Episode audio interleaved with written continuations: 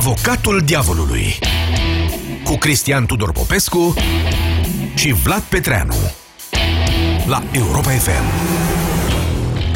Bună ziua și bine v-am găsit la Avocatul Diavolului, o ediție specială astăzi la care participă și Cătălin Tolontan, alături de Cristian Tudor Popescu și de mine Vlad Petreanu. O să vă spunem că suntem live și pe Facebook, puteți să ne urmăriți acolo și să interacționați cu noi uh, și acolo, nu doar la telefonul nostru care este 0372069599.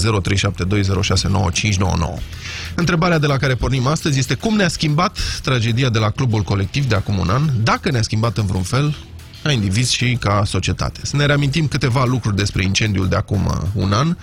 Focul a izbucnit de la artificiile folosite în timpul concertului trupei Goodbye to Gravity, care au aprins izolația fonică de pe coloane și apoi plafonul încăperii. Clubul era arhiplin, cu o singură ieșire, oamenii s-au îmbulzit, au căzut și s-au călcat în picioare în încercarea de a scăpa cu o viață. 64 de oameni au murit în incendiu și din cauza lui în săptămânile care au urmat. Ultimul deces s-a petrecut aproape 5 luni mai târziu, pe 14 martie 2016, un tânăr de 21 de ani, Radu Sinert, alte 186 de persoane au fost rănite, dintre care 146 au avut nevoie de spitalizare pe diferite termene. Cu acest bilanț, incendiul de la colectiv a devenit cel mai grav accident din România după 1989, mai ucigător decât prăbușirea Airbusului de la Balotești în 1995. Tragedia ne-a șocat uh, pe toți, nu doar prin numărul victimelor, ci și prin reacția confuză sau neadecvată, ca să spun doar atât autorităților. Opinia publică a cerut atunci răspunsuri și acestea au început să apară încet încet, descriind o administrație publică coruptă până măduvă și mincinoasă până la crimă. De la colectiv încoace, Cătălin Tolontan și echipa lui de la Gazeta Sporturilor au făcut un efort susținut de investigație jurnalistică, o dezvăluire conducând la alta, iar și iar și iar. Am aflat că geloziile dintre serviciile de ambulanță au întârziat răspunsul la eveniment în seara tragediei. Am descoperit cu oroare că administratorii sistemului sanitar românesc de la ministru în jos au refuzat din prostie sau orgoliu salvarea răniților prin transferul lor în străinătate. Am înțeles proporțiile cutremurătoare ale minciunii cu inexistența infecțiilor intraspitalicești. Am fost uluiți cu toții de josnicia afacerii de diluarea dezinfectanților din spitale. Așa am ținut tot, tot anul, dintr-un cutremur într-altul și chiar și acum mai vin replici de la catastrofa colectiv. Numai departe de ieri, de pildă, Ministrul Sănătății a explicat că faimoasa barocameră de la secția de arși a Spitalului Floreasca este practic inutilizabilă pentru arși, deși a fost cumpărată cu milioane de lei. Corupția ucide a fost cel mai des strigat slogan la manifestațiile de protest de după colectiv, un strigăt mai mult de disperare decât de revoltă, eu așa îl interpretez. Așadar, uh, un an după colectiv, poate că e bine să ne întrebăm, poate că e momentul să ne întrebăm și să și răspundem, tragedia și tot ce am aflat după aceea ne-au schimbat în vreun fel pe fiecare dintre noi și societatea în ansamblu? Ce a devenit revolta de atunci? Ce ne-am dorit sau ne-am fi dorit să devină? Cristi... Sună-l pe avocatul diavolului la 0372 069 599. Cristian Tudor Popescu, bună ziua, bine ați venit, aveți cuvântul. Ce se comemorează acum, la un an de la colectiv? O să-mi spuneți că moartea celor 64, tragedia în sine, asta comemorăm. Nu. Se comemorează debarcarea bunului premier Victor Ponta în urma focului pus în clubul colect colectiv de către o mână criminală, de către o conspirație care i-a folosit pe acești sataniști drogați care cântau cântece obscene în clubul ăla ca să-l debarce pe Victor Ponta. Asta comemorează, nu vreți să știți cât de mulți dintre conaționalii noștri. Nu comemorează moartea celor 64 de oameni. Uh, echipa Uh, lui Cătălin Tolontan a demonstrat, ne-a arătat, așa cum uh, spuneați, domnule Petreanu, ne-a demonstrat cât de groaznică este cangrena sistemului medical din România. Dar ceva nu s-a schimbat. În urma, hai să spun și eu, dezvăluirilor, pentru că chiar în cazul uh, investigațiilor uh, lui Cătălin Tolontan, termenul ăsta are sens, în multe alte cazuri nu are, în presa românească. Uh, nu s-a schimbat nimic din ceea ce eu așteptam, din ce speram în acele zile. Speram ca răscoala, revolta din stradă de după colectiv să devină o revoluție și să ducă într-adevăr la schimbări majore în societatea românească. Acest lucru nu s-a întâmplat. Partidele politice uh, s-au retras pe tușă și au așteptat ca să se stingă această revoltă românește. De ce spun asta? Pentru că în România nu se nasc revoluții prin noi înșine.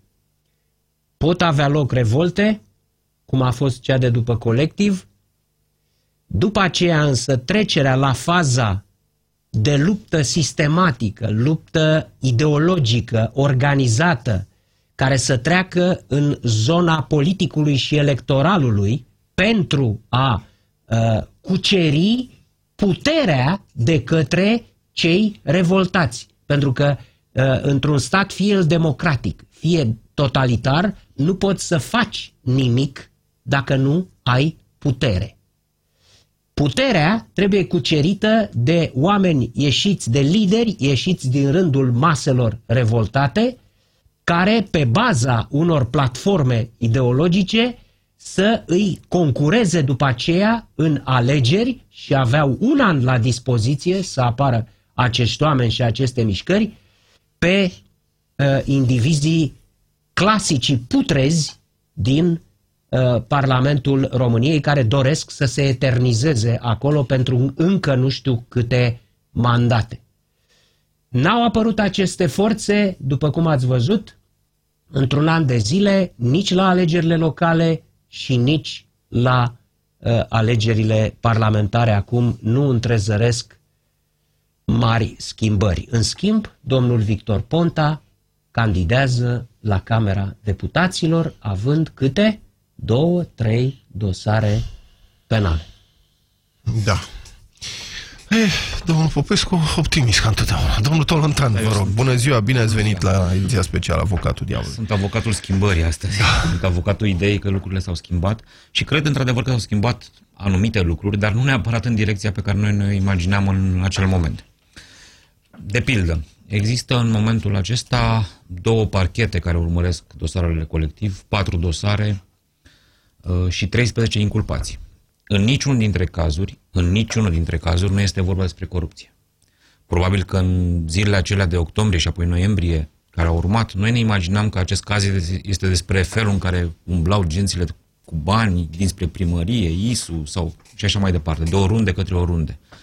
Că vom descoperi uh, lucruri care țineau de corupere. Nu.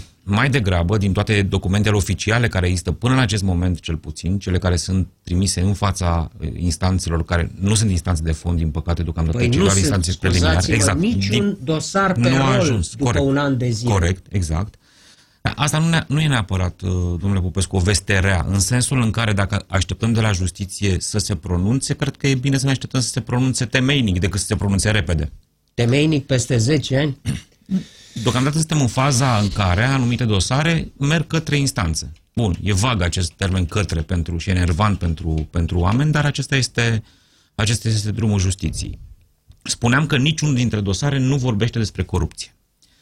Dar despre ce vorbesc ele, de fapt? Ele vorbesc înainte de orice despre incompetență, despre lipsa a ceea ce spunea uh, foarte bine domnul Popescu, lipsa puterii. Pentru că puterea se exprimă până la urmă prin capacitatea de a schimba o societate. Nu există, sau n-a existat înainte de colectiv cel puțin, în ciuda a ceea ce ni se părea nouă tuturor, uh, o putere dominantă în privința competenței în România. Poate că ea se exercita în diverse forme, dar nu, de pildă nu se exercita în formele simple. Nu proteja viața cetățenilor. Din potrivă, îi mințea pe cetățenii care ajungeau în spitale și ei aflau acolo că avem cele mai puține infecții nozocomiale din Europa. Mă veți întreba și cu asta pot încheia prima intervenție așteptând întrebările oamenilor. Bine, dar acum cum stăm cu infecțiile nozocomiale? Stăm bine, adică stăm rău și acum. Stăm bine în sensul că ele n-au crescut după declarațiile domnului uh, uh, um, ministru de, uh, ministrul al sănătății decât cu 25%. Asta înseamnă că sunt undeva la 1,25%, că era cam 1%. Suntem în continuare de câteva ori sub media europeană, ceea ce este evident că nu e un rezultat credibil. Cu alte cuvinte, toate măsurile care au fost luate și au fost luate destule și de către ministrul Achimaș Cădariu și de către uh, ministrul Voiculescu nu au fost suficiente pentru a scoate la lumină mizeria din spitalele românești sub raportarea, uh, minciuna și, în ultima instanță, dezinformarea uh, față de, de, de pacient. Pași au fost făcuți. Eu nu cred că putem spune după un an că nu s-a întâmplat nimic în uh, România. Și nu număr aici schimbarea prin arestări, că au fost arestați trei manager, patru manageri de spitale în urma dosarelor DNA, că au fost destituiți oameni din, din toate sistemele. Nu așa număr schimbările într-o țară, pentru că nu justiția operează schimbări, ar fi periculos să gândim așa. Anumite lucruri s-au făcut. De exemplu, ca să dau un singur exemplu în momentul ăsta al discuției, există proiecte pentru trei spitale, spitale uh, uh, regionale. E adevărat, nu de proiecte duce lipsă România, totuși, cel puțin la Cluj, de exemplu, există deja terenul care a fost dat de către, de către primărie. Asta, este, asta e un semnal că anumite lucruri se, uh, se schimbă. DSP-urile, mă hazardez să dau mai multe, am spus un singur exemplu. DSP-urile au fost trecute din subordinea DSP-urilor locale, ceea ce însemna practic că partidele își punea oamenilor tot timpul acolo, era limpede. Șeful DSP-urilor era, era boierul absolut din punctul de vedere al sănătății publice al județului și le-a numit de partidul care stăpânea județul. Acum nu mai este așa. El este numit direct de către Ministerul Sănătății uh, și de către ministru mai exact. Bun, ca să luăm... O să dau și eu un exemplu? Da, vă rog. Dacă a dat uh, domnul Tolontan, dau și eu doar un exemplu în legătură cu capacitatea de intervenție atunci când sunt blocate mari mase de oameni. Pentru că despre asta e vorba mutatis mutandis. Da? Schimbând tot ce e de schimbat. Pe podul Grant, astăzi, când discutăm noi, s-a ridicat o fierotanie din pod, un rost de dilatație, un fier care s-a ridicat la jumătate de metru deasupra podului. Atât. Pentru ca acel fier să fie tăiat cu sudură autogenă, a fost o operație care necesita 10 minute, a fost nevoie de 3 ore în care circulația a fost complet sufocată pe podul Grant. Oamenii au rămas acolo momente în care se puteau întâmpla alte lucruri în clipa în care ai astfel de, de, uh, de aglomerații, așa cum se întâmplă sistematic la metrou din București, de săptămâni întregi, avem stații de metrou din diverse motive arhipline, om lângă om. Acolo am putea avea oricând un nou colectiv. Da, că dacă îmi permite și mie cu foarte scurt comentariu înainte să începem să luăm telefoane, Nicoleta, imediat vorbim cu tine. Eu nu cred că se poate schimba peste noapte capacitatea managerială, uh, că nu pot apărea peste noapte proceduri. Cred că un an este prea scurt. Speranța mea este că după un moment, cum a fost colectiv și mai ales după dezvăluirile care au fost făcute, să mai scadă minciuna. Eu am, eu am descoperit, noi am descoperit în statul român că, că trăim într-un stat care, vorba lui Cătălin, nu lucrează în interesul nostru și că ne minte în mod criminal.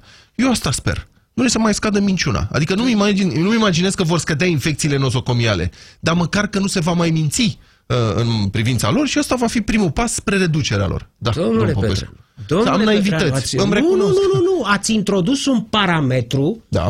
formidabil în aprecierea unei țări. Deci avem PIB-ul, avem cursul, da. leu, dolar, avem tot felul da, și de gradul de minciună. Gradul de minciună, da. scăderea da. gradului de minciună. Să știți că eu o să țin seama de el de acum înainte. Nicoleta, bună ziua, sunteți în direct cu noi, vă rog. Bună ziua. Să rămână. Păi, uh, eu vreau să spun, eu vreau să vă spun, sunt, sunt convinsă că societatea românească s-a schimbat după evenimentul ăsta atât de trist și cu rezultatele astea atât de crude și de eu știu cum să le numesc.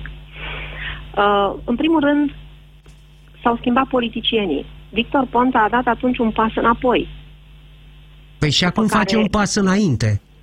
Candidează E la adevărat. Parlament din nou pentru deputați. E adevărat, uh, domnul Popescu, însă uh, pe lângă faptul că s-a schimbat domnul Ponta, care a dat atunci un pas înapoi, uh, ministrul Oprea, care și el și-a dat demisia atunci, după ce s-a întâmplat ce s-a întâmplat la scurtă vreme, nu? Uh, și societatea s-a schimbat. Eu, eu m-am schimbat, de exemplu, după ce s-a întâmplat la colectiv. Eu am devenit mai receptivă, uh, m- mai încrezătoare că lucrurile se pot schimba. Mm, um, am, vă- am avut să, um, posib- ocazia să văd o alternativă la guvernare. Altfel de oameni, oameni eleganți, oameni uh, educați, uh, care nu ies la televizor să țipe în gura mare, fac niște lucruri. Am văzut lucrurile astea toate. Uh, eu zic că s-a, s-a schimbat lumea. Mă bucur că sunteți optimistă, am și eu nevoie de așa ceva. Dar v-a plăcut uh, omul elegant Achimaș Cadariu? Că este domnul Tolontan aici, din uh, guvernul uitați respectiv? Că nici, uh, uh, probabil, probabil că n-a avut destul uh, eleganță, pentru că nu mai este. Este domnul Mhm. Voiculescu, parcă așa îl cheamă pe ministrul Da. actual al Aha. sănătății. Da, dar individul Care- ăla de la agricultură, ăla uh, Achim Irimescu sau cum îl chema, ăla care vorbea de, de miliarde de euro transportate cu camioanele afară din România, de ăla v-a plăcut? A fost elegant, nu? Și Dar dânsul. uitați-vă că nici ăla parcă nu mai este. Mai este? Nu mai știu. Da, da, a fost. A fost, dar eu, eu asta vreau să spun, că oamenii au putut să vadă, românii au putut să vadă că există o alternativă. Da. Că există și astfel, altfel de oameni care pot să conducă țara asta și o conduc altfel, că de-aia vorbeam de eleganță, pentru că am observat, de exemplu, la Vlad Voiculescu, acest ministru al sănătății, pe care, da, care îmi place, îmi place tipul, e atât de tânăr și are atâtea forță și eleganță. De ce spun eleganță? Pentru că omul ăsta încetișor așa, adică discret, le taie picioarele m- m- acestor m- coloși, uh, mă re- când spun coloși, vreau să mă refer la un conglomerat din ăsta de personaje, o bucățică din clasa asta politică sau o extensie a ei care în- mai încearcă încă să, să, mai, să mai profite, să mai facă Ăștia, lucruri știți în cum, stilul acum ăla. când îmi ziceți, când îmi, dumneavoastră îmi descrieți niște haiduci cu diplome, haiduci cu diplome, cu master, cu chestii de astea, care au venit în apărarea supriților și vânează pe boierii vechi, nu? Cam așa sună. Deci au niște nu haiduci. neapărat. În țara asta nu, mereu nu, ne e dor nu, de Nu haiduci. neapărat, nu. Nu, sunt doar niște oameni Da. educați, um, care își stăpânesc meseria, zic eu că bine, care au curaj, pentru că în ziua de azi în România trebuie să ai curaj ca să te lupți cu o armată din asta, cu clasa asta politică. Am înțeles. Care- Mulțumesc frumos, Nicoleta. Nicoleta, Da. nu pot să nu mă gândesc la Dostoevski. Frumusețea va salva lumea. Pentru tine, eleganța va salva România. E frumos. Ovidiu. Da, domnule Tolo. Nu, Vrea să spună Da, ceva. vreau domnul să spun Tolo. următorul lucru. Uh, Din, perspect- din fotoliul optimistului, uh, e un pic invers, în sensul că uh, doamna de dinainte spunea că iată, mai mișcă totuși conglomeratul și totuși s-au stăiat picioarele și el mai mișcă. Nu. Raportul de forțe real al schimbării este că mai mișcăm și noi un pic. nu că mai mișcă ei. Ovidiu, bună ziua, sunteți în direct, vă rog. Bună ziua. Bună Uh, ziua. vreau să fac o observație Da. uh, și citesc din domnul Cristian Tudor Popescu, care a spus că eu am așteptat ca să puncte puncte. Din păcate, acest am așteptat este un spor național, iar faptul că avem o meserie, indiferent care este ea, nu ne poate extrage din răspunderea civilă pe care ar trebui să o avem fiecare dintre noi față de această țară și față de acest popor. Pe de-o Ba parte. da, cu o excepție, aveți perfectă dreptate, meseria de jurnalist. Nu există de, nici Ba măcar meseria există de jurnalist. un Asta jurnalist, este părerea după mea. principiile mele, iertați-mă, după principiile mele, un jurnalist nu iese la demonstrații pentru că are prin meseria lui oricând mult mai multe posibilități de a-și transmite convingerile, ceea ce am și făcut și am încercat cât am putut cu mijloace mult mai puternice decât a ieși la o demonstrație, să susțin ceea ce a însemnat colectivul în prima lui fază. Pentru că, de pildă, iertați-mă că intervin și eu, un jurnalist face oricum un serviciu public. Prin faptul că asta face prin meseria Dar lui. este plătit pentru acest serviciu public. Este plătit ca să facă un serviciu Bun. public și este interzis, așa cum vă explica domnul Popescu, de pildă, să-și pună o, un... uh, Și, până și în America se întâmplă asta. Un jurnalist nu pune pe pelusa din fața casei sale, ca și un judecător, ca și un avocat, nu pune un steag cu votez cu Hillary Clinton sau cu Donald Trump. Nu poate face asta. La noi, ca să fim eficienți, ca să putem schimba ceva prin informația pe care vă o dăm, e obligatoriu să încercăm să fim imparțiali și obiectivi. Eu, uh, eu acum intervin în planul 2 al discuției. Eu vă respect opinia, opinia mea este alta vis-a-vis de acest subiect. Uh, Planul 2 al discuției care are o legătură... Nu, da, intimă e foarte vis-a-vis- interesant, ier- iertați-mă, că nu, e Da. foarte interesant pentru că nu numai jurnaliștii se află în situația asta, polițiștii se află în situația asta, avocații nu trebuie să renunțe să-i apere pe cei despre care noi credem că sunt vinovați, pentru că ar perturba, ar perturba grav democrația. Pompierii nu trebuie să se a, a, alinieze acum să spună hai USR, hai PNL sau hai PSD. Nu, nu, nu, nu e vorba despre acest lucru. Ok, Este adică vorba, în primul pentru o rând, mare parte a societății românești, implicarea, și cu asta am încheiat, iertați-mi că am intervenit, înseamnă Da. pur și simplu să-și facă profesia.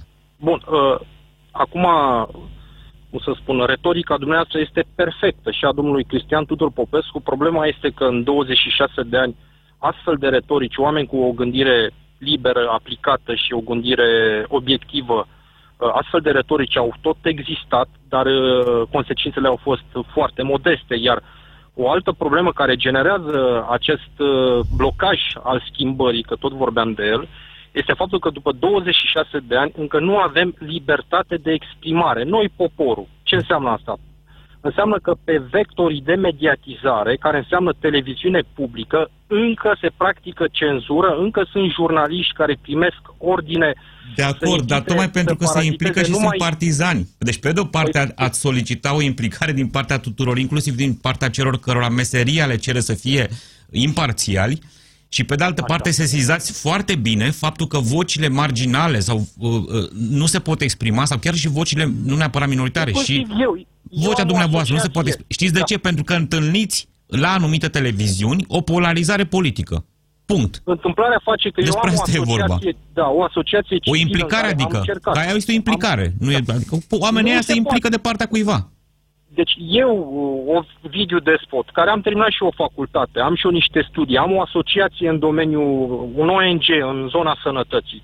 Eu nu am acces la o televiziune în care, păi cum putem polariza oamenii care vor schimbarea dacă la televiziune vin uh, în procente covârșitoare oameni care sunt, uh, sunt sechele de peste 20 de ani, oameni care uh, vorbesc, sunt în sistem și practică dublu discurs. Deci Ovidiu, uh, puteți să, nu avem pot să acces. intervin un pic? Numai o secundă, Ovidiu. Iertați-mă, televiziunile la care vă referiți, să știți că au o foarte mică parte um, de public. Pe bune. Păi, Mai sunt multe nu alte știu. metode prin care puteți vorbi cu publicul, inclusiv prin adresare directă, om la om, că nici asta n-a murit. Să știți că oamenii... Și unde uh, nu vă interzice au nimeni. nevo- au adică nevoie dacă să sunt simtă- televiziuni care au agendă, da, în mod evident sunt. Dar asta nu înseamnă că Oamenii vor- acolo... da. Oamenii, și cu asta am încheiat, nu vreau să răpesc timpul Vă prea rog. mult, oamenii, uh, până să se ajungă la tipul acesta de coalizare în uh, societatea civilă, adică offline, ca să zicem, fără a apărea pe sticlă, pe televizor, uh, ca să aibă curaj și să aibă uh, o, Da. un obiectiv. Să aibă- Ovidiu, există Da. Facebook. Facebook-ul nu e controlat și nu-ți poate a, interzice oricând să intri și să spui ce ai de spus împreună cu organizația ta. De ce neapărat trebuie să te rezumi la tele? De ce vrei sticla neapărat? De ce, de, ce trec, de ce nu trec televiziunile pe Facebook? Dacă Facebook este atât de Ba, puternic, eu zic că- trec! Toate sunt pe Facebook. eu zic că este un rol important îl joacă televiziunea, iar atâta timp cât omul nu are... Am înțeles. un Deci ecou vrei în neapărat, televiziune, vrei pe sticlă, cum spunea o pe candidată la sticlă. jurnalism Acolo acum câțiva este- ani, acolo nu se concep împart decât lucrurile. pe sticlă. Facebook-ul nu e acolo se bun. împart Bine, lucrurile, Ovidiu. Acolo se împar lucrurile. Aceasta este părerea mea. Vă mulțumesc înțeles. Ok. pentru timp. Mulțumesc foarte mult, Cristina. Bună ziua, sunteți în direct. Uh, Bună ziua, domnilor! Mă numesc ziua. Cristiana, sunt din Timișoara. Cristiana. Am mare emoții că Să intru rămână. în direct cu dumneavoastră. Vorbiți cu noi la telefon, gândiți-vă așa. Ziceți, Da, vă da, rog. mă aud, mă aud de mai multă lume. Um, parțial, fiecare dintre dumneavoastră are dreptate. Ca și societate, cred că am devenit mai conștienți că putem să spunem ce ne deranjează fără să ne fie frică. Da, Cristiana, Totuși, așa e.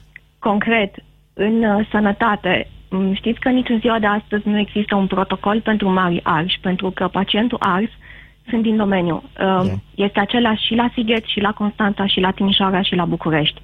Primele 4-6 ore sunt cruciale. Dacă nu ești medic de terapie intensivă care să lucreze zi de zi cu ei, habar n-ai ce să le faci. Sau nu că habar n-ai, știi în principiu, dar poți să le faci mai mult rău decât bine. Pentru că, ok, îmi lezez colegii plasticieni, da, ei fac partea de, de excizii, de îngrijire a plăcilor, dar greu terapiei îl duc medicii de terapie intensivă, anesteziștii. Dacă Bun. iese un ars, iese datorită lor. Dar noi nu avem un protocol. Vagi tentative aici colo, dar nu s-a întâlnit nimeni să zică haideți fraților, noi ăștia care suntem the best în domeniu. pentru că Cristiana, suntem în dă țară. voie să te completez. Da. Cristian Tudor Popescu sunt. Bună ziua! Bună, Cristiana. Domnul Vlad Voiculescu, ministrul sănătății, tocmai ne-a comunicat că în cazul unui nou incident, Doamne ferește, de tip colectiv, doar 10-20% dintre cazurile de mari arși despre care vorbești ar putea fi preluate de sistemul românesc. 10, Restul... Corect. 10 Știm, 20 de suntem- cazuri. Do- de cazuri, nu de 20%, 10-20 știu, de cazuri. știu. Restul ar trebui trimise în străinătate Străinătate, din corect. Start. Dar aici Corect. iertați-mă că Dacă- Călin Tolontan sunt. Aveți Bună perfectă ziua. dreptate și nu există protocol și este aiuritor că nu există protocol după un an de colectiv. Am văzut că acum au pus în dezbatere profesională cei de la Ministerul Sănătății alte protocoale pentru alte specializări. Uh, Ok, este, a, dar să știți că este la protocol, fel. știți foarte bine că protocolul de fapt până la urmă ajunge tot la dumneavoastră. În sensul, în sensul exact cum ați spus de a elabora.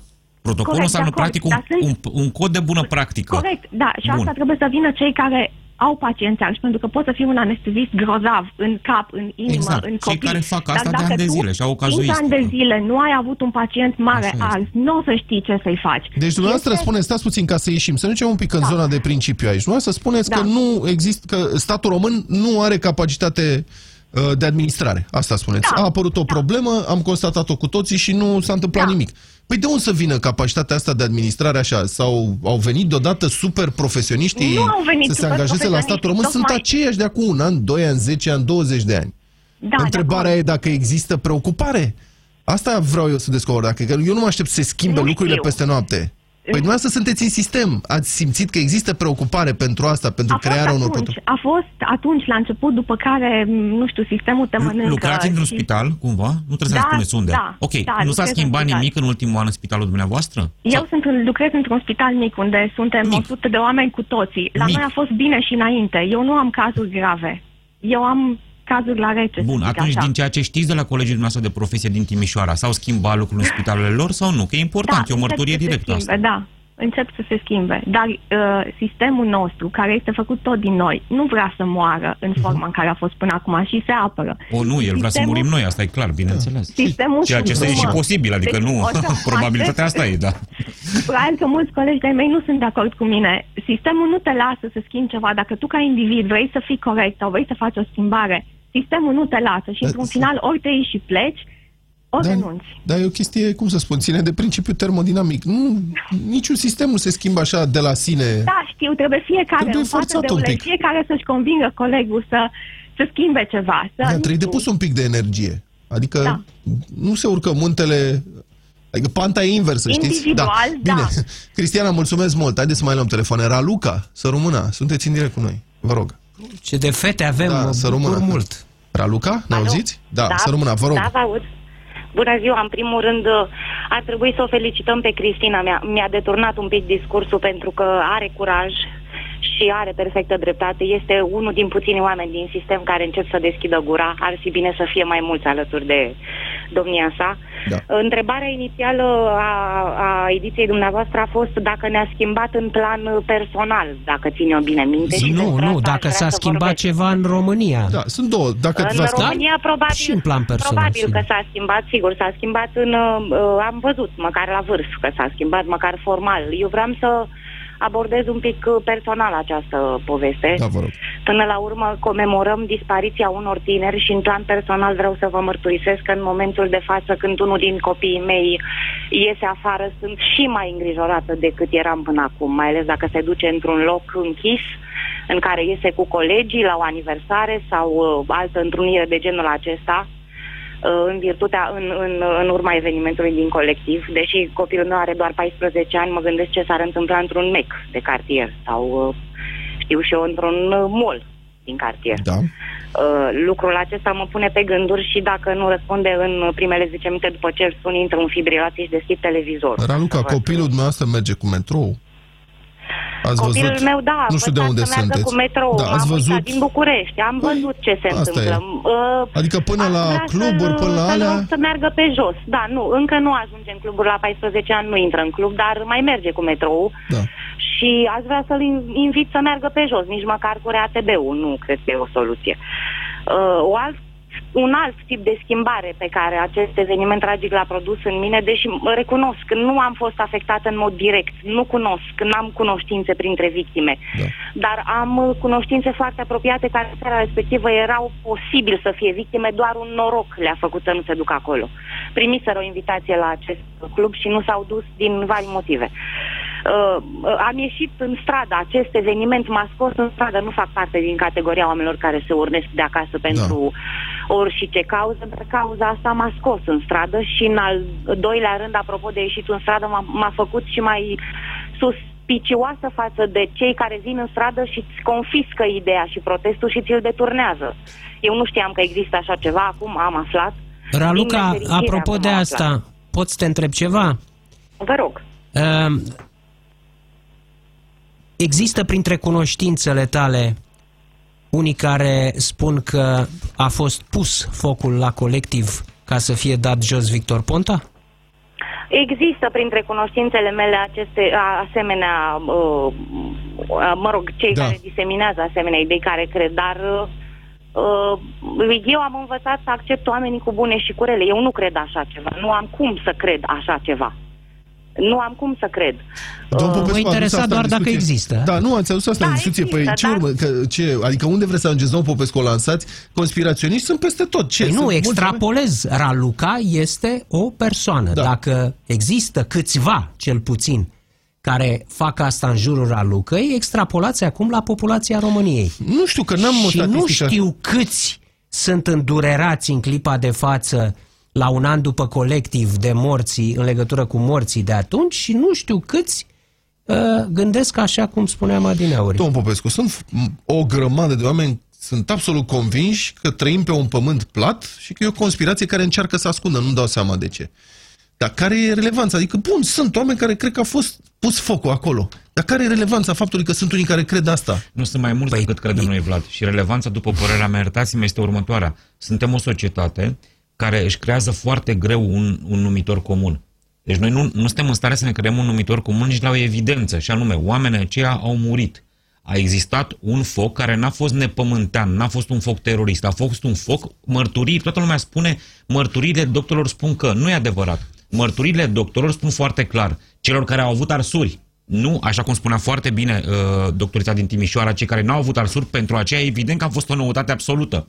Și a fost un dezastru, a fost, a fost o, un șoc. Nu, pentru doctorii de la Spitalul de, la, de Arș din București, cu care am vorbit în mod repetat în ultimul an, arsurile acelea n-au fost cu nimic diferite de arsurile individuale, de arsurile unui om de la uh, Brașov, de exemplu. Da. Sau uh, uh, uh, arsurile omului ars la, la Galați, uh, incendiat la Galați, da?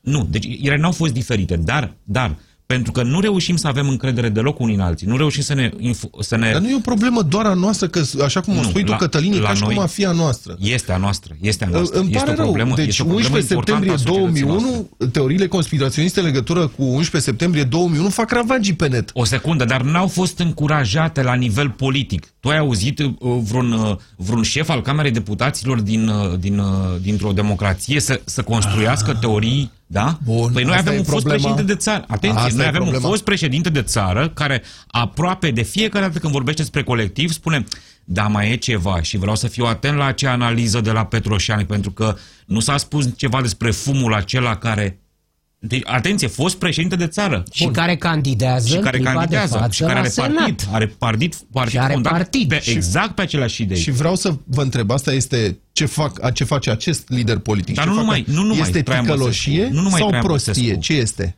Este încercarea de a specula... Uh, în- Cinism este. Da, Ok. exact. Corect. Cinism se numește asta. Cristian, bună ziua, sunteți în direct, Cristian. Vă salut. Bună ziua, vă rog. Și mă bucur că am reușit să intru dumneavoastră în direct. Da. Cristian, în numele meu din Craiova vă sun Vă rog. din sistem. Sistem de urgență. Așa. Pe care domnul Tolondan, să zic așa, l-a cercetat mai amănunțit în ultima perioadă. Din păcate, în urma unei tragedii.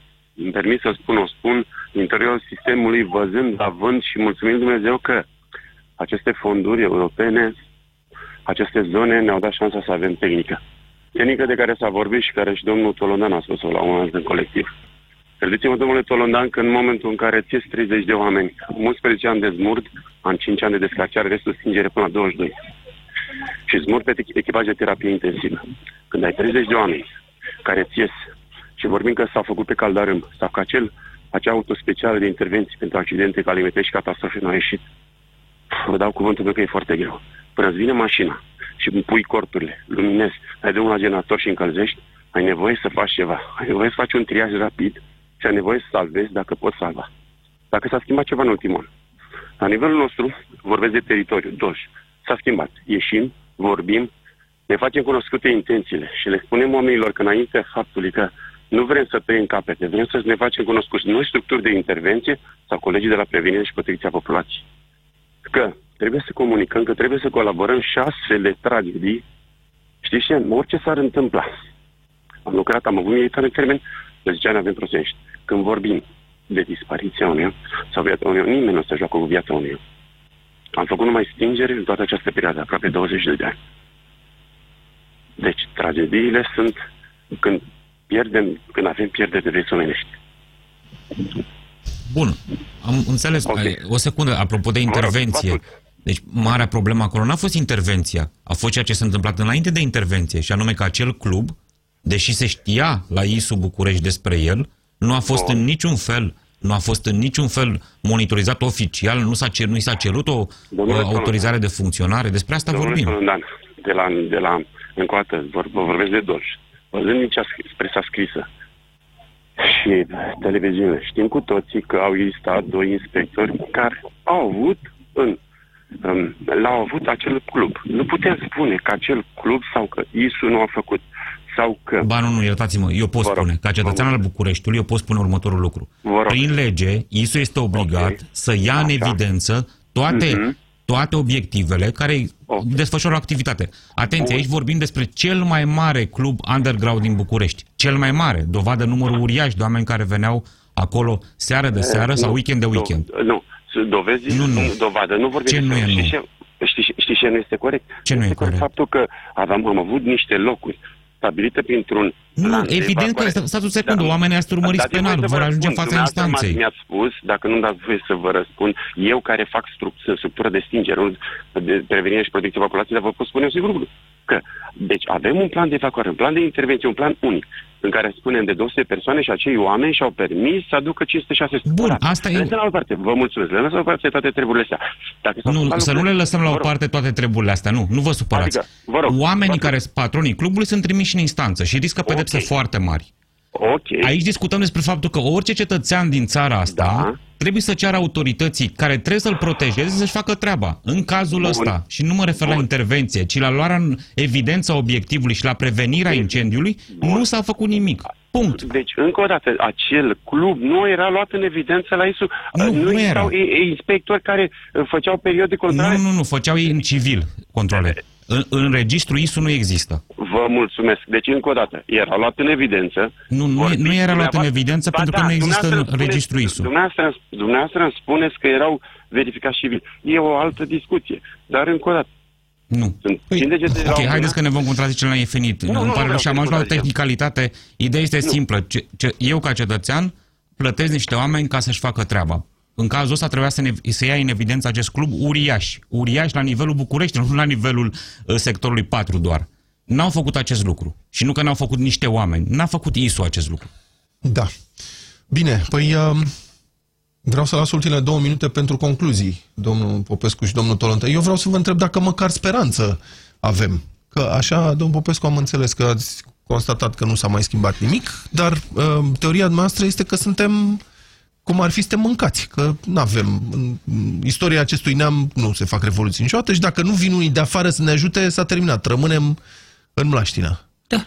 Și aici e gata, deci gata, se poate ieși altfel din asta? Adică numai așa așteptăm pe cineva? Nu. Nu se poate ieși. Nu se poate ieși. Cel puțin, mă rog, în cursul vieții mele nu cred că voi vedea niște schimbări semnificative. Dumneavoastră poate o să vedeți. Sunteți mai tineri. Han Solo încremenit în, cum se chema substanța respectivă? Carbonit. Așa, suntem... Carbo carbonite. Suntem da. în carbonit. da. Deci, ferească, nu pot să spun decât atât. Ferească Dumnezeu de un nou colectiv în acest moment în România. Ferească Dumnezeu de o catastrofă de proporții mai mari decât a colectivului, pentru că uh, nu știu câți morți și câți răniți se vor înregistra. Poate mai mulți decât anul trecut. Cătălin. Se poate, evident, și domnul Popescu, iertați-mă, se alintă, pentru că răspunsul este exact în ceea ce a făcut dânsul în ultimii 20 de ani, în felul în care s-a implicat. Și e foarte uh, Domnul semnificativ Tolontan, următorul sunt lucru. așa de puțin alintat în viața mea, că trebuie să mă alint Ok, singur. Exact, E singura exact, mea exact, șansă. exact. Uh, în ultimul an, lucrurile care s-au schimbat, s-au schimbat în primul rând pentru că au fost expuse publicului. Și oamenii au acționat asupra lor cu, cu, cu interesul lor, cu presiunea, prin curiozitate.